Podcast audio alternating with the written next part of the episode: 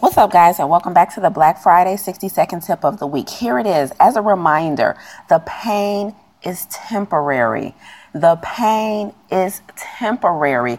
If you're enrolled in the Black Health Academy, then you know we launched a new lesson in sci fi this past Wednesday called Activation energy and decision making fuel. And during that lesson, I taught you that it takes more energy to start something than it does to sustain it.